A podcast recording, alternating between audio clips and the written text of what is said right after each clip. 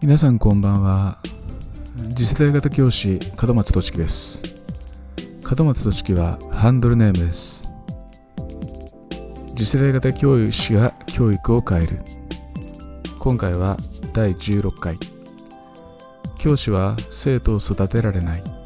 それが可能になるのはあなたが教師を捨てるときこのテーマでお送りします。では早速いきましょう。未来予測としてよく言われていることの一つに終身雇用制の崩壊が挙げられます。このことから言えることそれは教師は生徒を育てられないということです。理由は明白です。公立学校において教師は終身雇用を保障されている。生徒は転職前提社会にこぎ出す。つまり教師が生徒を育てることには無理があるのです。教師の仕事の一つに生徒が社会に適合するように育てるというものがあります。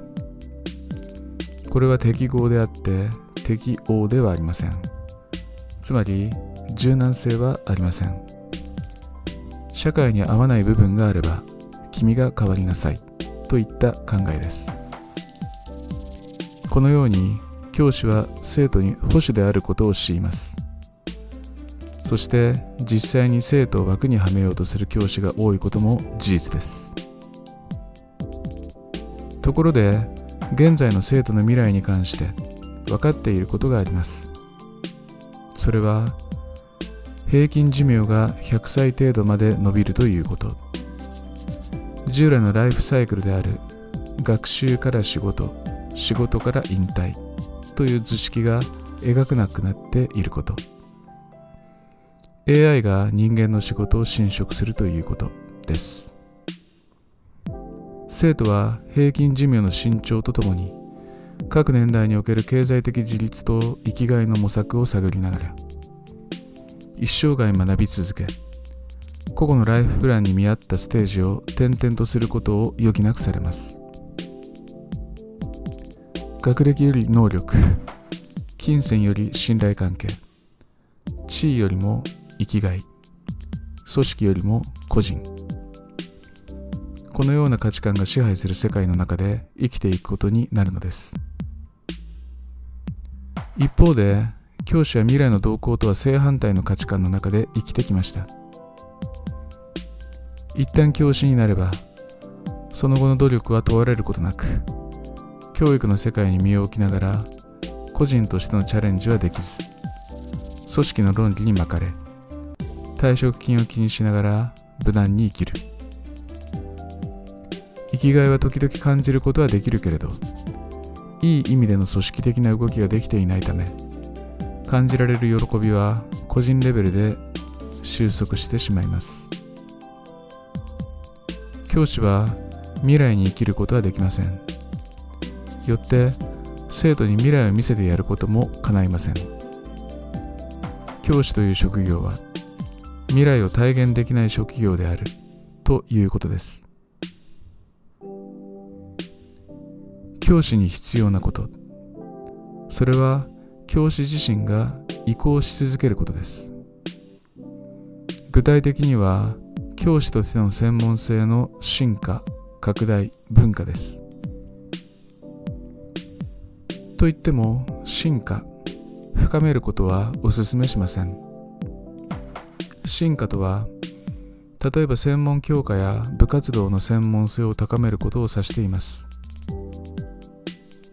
もしあなたが大学教授を目指していたり民間の専門職で食べていくつもりなら進化は必要でしょう。しかし教師であるあなたはどんなに進化しても教師です。そして従来の学校教育の範疇では専門性を高めることにそれほど意味はないのです。進学校においては難関大学の入試問題を解き課題困難校にあっては生徒指導のプロになり特定の部活動に関する造形を深めることでその道の指導者になる。これらは悪いことではありません。しかし教師の仕事はすでに教えることから支援することに移行しています。教師自身ができることに価値はなく生徒が自発的に自分の力でできるように支援してやるファシリテーターの役割を担う必要があるのです。進化は教師のプライドを充足させます。ですから多くの教師はこの方向性をなかなか捨てきれません。しかし私は進化を止めようと明言します。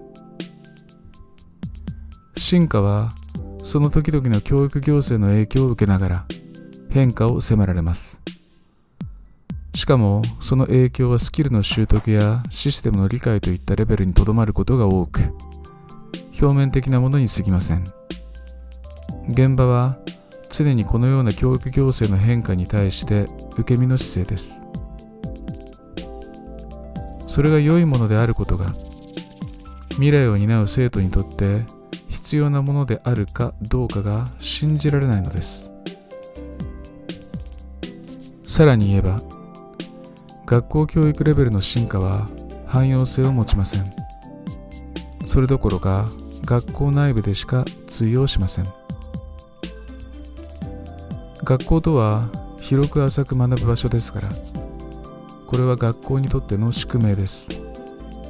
しかしこの宿命は圧倒的に面白くない。人生のダイナミクスとは縁遠い感覚です。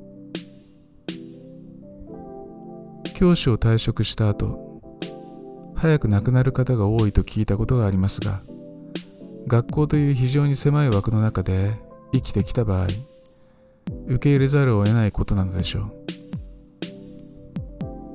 40年前後もの間ひたすら教職を進化させてきたわけですから仕方ありません。一方で専門性の拡大は多少はお勧めできます。私自身教師の仕事に関連性のある民間資格をいくつか過去に取得しています。一つは大型自動車免許。一つは自己啓発。一つは心理学。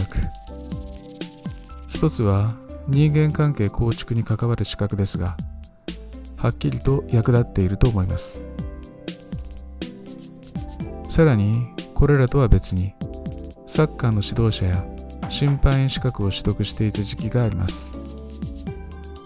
10年以上資格を維持し50歳を機に更新手続きを行わず執行となりましたがありし日の教師生活を支えてくれた思い出深く有益な資格でした。これらの資格は教師という仕事を続けていく上で大いに役立ってくれています。上記の資格は現在全て執行しています。ポイント制の更新手続きを必要とするものがあったり維持するための費用がかかったりするものがあったりしましたが結局は手放しました。しかし私が教師として自信を持って生徒の前に立て立てるのもこれらの資格のおかげです。教師という仕事に深みを与えてくれたものとして感謝しています。さてあなたにはもうお分かりでしょう。教師としての意向を最も円滑にしてくれるもの。それは専門性の文化です。あなたが学ぶべきは学校の教職員とは直接何の関係性もない領域です。しかし何でもいいというわけではありません。例えばあなたが趣味でカラオケをやっていてそれが仮にあなたの人生を豊かにすることであったとしても私ならそれを学ぶことはありません。仕事にできる趣味を3つ持て。こういう言葉があります。仕事にできるとは価値提供して対価を得るということを意味します。現代社会においてなら金銭に換算できることがそれにあたります。私は教師をリタイアした後学校現場とは直接関係のない仕事をしたいと考えています。それは時間的空間的金銭的な制約のない仕事です。それはつまり個人で起業することを指しています。再任用制度は受けません。むしろ早期干渉退職を目指しています。学校教育からは離れますが教育関係職は続けます。そのためには汎用性の低い専門性をこれ以上身につけることはせずに一般社会でニーズの高い領域を学んでいく必要があります。実はこのような領域を学ぶ過程には大きな副産物があります。それは学校教育を客観的に捉える視点が身につくこと。アイデアが多く得られるようになったこと。今まで以上に教師の仕事に打ち込むようになったこと。以上です。この点に関する詳細は他の記事に譲ることにしますがこれらは大きな収穫でした。教師は生徒を育てられない。私がこのようにお伝えする理由がお分かりになったでしょうか。ただしそれでも私たちは生徒を育て続けなければなりません。私は年齢のせいかこのような矛盾をそれほど抵抗なく受け入れられるようになっています。明らかに矛盾していることを遂行するには本質の追求や発想の転換など本質を追い求めながら柔軟に対応する力が求められます。私はこういった思考が嫌いではありません。教師である私たちが古くからある価値観から解き放たれる時きっといろんなことが実現するはずです。学校は九州から脱却する先方であってほしい。それが私の願いであると同時にあなたの願いでもあってほしいと思います。